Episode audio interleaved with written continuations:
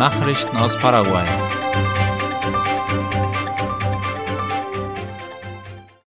Kinderärzte rufen zum Gebrauch von Mückenschutzmittel auf.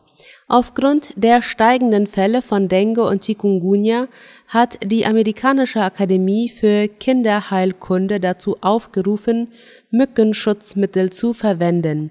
Das geht aus einem Kommuniqué hervor, das der ZB30-Redaktion vorliegt. Die Akademie empfiehlt den Gebrauch von Insektenschutzmitteln mit Dithyltoluamid kurz DIT, einem chemischen Insektenabwehrmittel. Aufgrund der Dengue- und Chikungunya-Epidemie in Paraguay wird von dem Gebrauch von Zitronengras abgeraten, da dieses weniger wirksam gegen Mückenstiche ist als DIT. Auch bei Kindern unter zwei Jahren sollten Mückenschutzmittel verwendet werden mit gebotener Vorsicht. Für einen sicheren Gebrauch der Schutzmittel sollte man darauf achten, wie viel DIT darin enthalten ist. Hat das Insektenschutzmittel einen Anteil von mehr als 30 Prozent, sollte es nicht bei Kindern angewendet werden. Wunden oder Schnitte auf der Haut sollten vermieden werden, sowie das Auftragen der Schutzmittel unter der Kleidung. In einem geschlossenen Raum sollten chemische Mückenschutzmittel nicht verwendet werden. Auch in das Gesicht darf niemals direkt gesprüht werden. Vielmehr sollte man sich in die Hände sprühen, verreiben und dann im Gesicht auftragen, dabei Augen und Mund vermeiden. Kindern sollte das Mückenschutzmittel nicht direkt auf die Hände gesprüht werden, da diese oft in den Mund genommen werden. Im Morgengrauen und bei Sonnenuntergang sollte man sich nach Möglichkeit nicht im Freien aufhalten, da zu diesen Zeiten die Mücken aktiv werden. Tagsüber bevorzugen Mücken überdachte Flächen oder Bereiche mit wenig Sonneneinstrahlung. Nützlich sind dabei auch langärmelige Kleidung und lange helle Hosen. Zudem wird der Gebrauch von Moskitonetzen über dem Bett empfohlen. Fenster und Außentüren kann man mit Fliegendraht gegen Mücken absichern. Außerdem können die sogenannten Mückenstecker die Insekten aus dem Zimmer fernhalten. Treten irgendwelche Symptome oder Anzeichen einer allergischen Reaktion auf die Mückenschutzmittel auf, sollte man umgehend einen Arzt aufsuchen. Meningitis und Chikungunya können Hand in Hand gehen. Bei Chikungunya gibt es Fälle von Meningoencephalitis, schreibt die Zeitung OI. In Paraguay wurden mehr als 320 Fälle von Meningitis gemeldet, wobei die Meldungen über Chikungunya Meningoencephalitis überwiegen. Das heißt, dass viele Leute, die Chikungunya haben, jetzt auch Meningitis bekommen. Meningitis ist eine schwere und potenziell lebensbedrohliche Krankheit. Sie ist gekennzeichnet durch eine Entzündung der Hirnhaut, der Schicht, die das Gehirn bedeckt. Obwohl jeder Mensch an einer Meningitis erkranken kann, wird sie häufig bei Kindern und immungeschwächten Menschen beobachtet. Die üblichen Symptome einer Meningitis sind Kopfschmerzen, Nackensteife, Krämpfe, Fieber, abnorme Unverträglichkeit von Licht oder Geräuschen und Bewusstseinsstörungen. Häufig, insbesondere bei kleinen Kindern, treten nur unspezifische Symptome wie Reizbarkeit und Schläfrigkeit auf. Bei Auftreten eines der oben genannten Symptome sollten Sie einen Arzt aufsuchen und eine Selbstmedikation vermeiden. Meningitis wird von Mensch zu Mensch übertragen und zwar durch Sekrete der Atemwege oder des Rachens, durch Husten, Niesen, Küssen und gemeinsame Benutzung von Essgeschirr. Einige Maßnahmen, die man unternehmen sollte, um sich zu schützen, sind häufiges Händewaschen mit Wasser und Seife, besonders vor und nach der Zubereitung und dem Verzehr von Speisen, nach dem Naseputzen und dem Toilettengang. Diese Art der Infektion kann durch Viren verursacht werden, die in Fäkalien ausgeschieden werden, Daher sollte man nach dem Toilettengang auf gründliches Händewaschen bestehen. Reinigen Sie viel benutzte Oberflächen wie Türklinken und gemeinsam genutzte Geräte sowie gemeinsam genutzte Möbel und Spielzeuge. Decken Sie Husten und Niesen mit der Ellenbeuge ab. Lüften Sie die Räume, erwägen Sie eine Impfung. Es gibt mehrere Impfstoffe, die einige Arten von Bakterien, die Meningitis verursachen, verhindern können. Weitere Stipendienmöglichkeiten für Studiengänge offen. Interessenten können sich noch bis Dienstag, den 9. Mai, für eines der 71 Stipendien bewerben, schreibt die Zeitung OI. Die Stipendien laufen über das Stipendienprogramm Don Carlos Antonio López oder auch WECAL genannt, das zum Finanzministerium gehört. Insgesamt stehen in diesem Semester noch 134 Stipendien zur Verfügung. Man kann sich über die Richtlinien und Bedingungen für Auslandsstipendien von Postgraduierten und Studenten auf der Website informieren und sich auch dort bewerben. Am vergangenen Freitag und Samstag war das technische Team von Vekal unter der Leitung des allgemeinen Koordinators des Programms Andrea Picasso im Departement Alto Paraná, um Studenten, Akademikern, Forschern und der breiten Öffentlichkeit Informationen über diese verfügbaren Möglichkeit zu geben.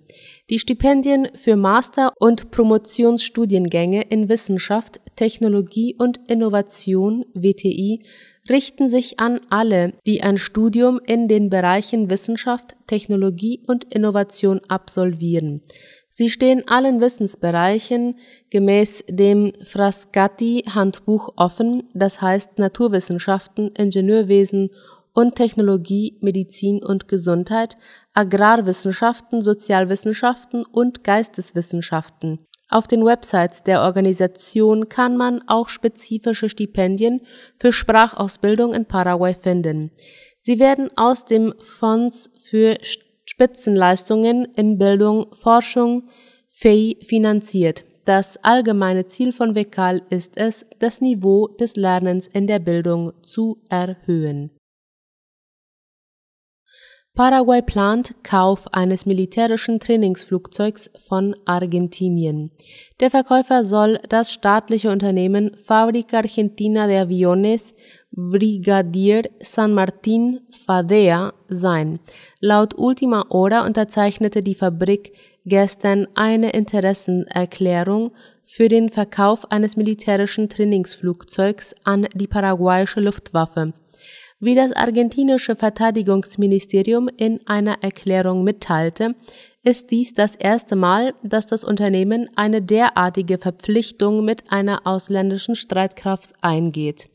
Bei dem Flugzeug vom Typ IA-100 handelt es sich um ein militärisches Grundausbildungsflugzeug, dessen Prototyp bei der FADEA unter starker Beteiligung argentinischer Zulieferer hergestellt wurde. Nachrichten aus aller Welt.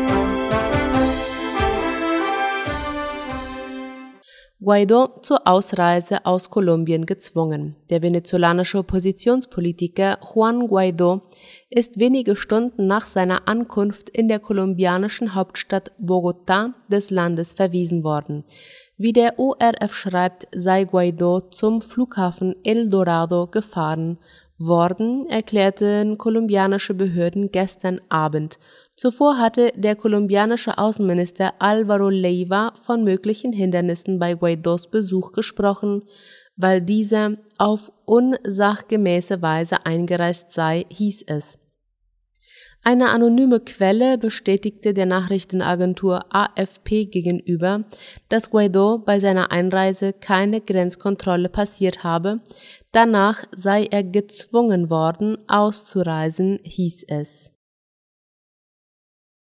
Portugal und Brasilien haben ein Abkommen unterzeichnet. Das Abkommen umfasst laut Latina Press Startups und kleine Unternehmen.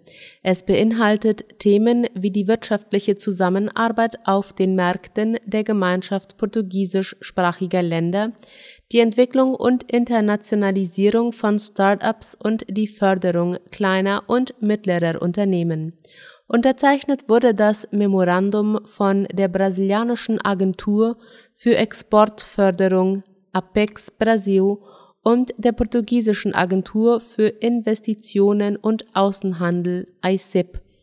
Apex Brasil und ICEP beabsichtigen, sich gemeinsam um die Entwicklung von Initiativen zur Förderung Portugals in Brasilien und Brasiliens in Portugal zu bemühen, um zur zunehmenden Internationalisierung der jeweiligen Unternehmen beizutragen und die bilateralen Handels- und Investitionsströme anzukurbeln.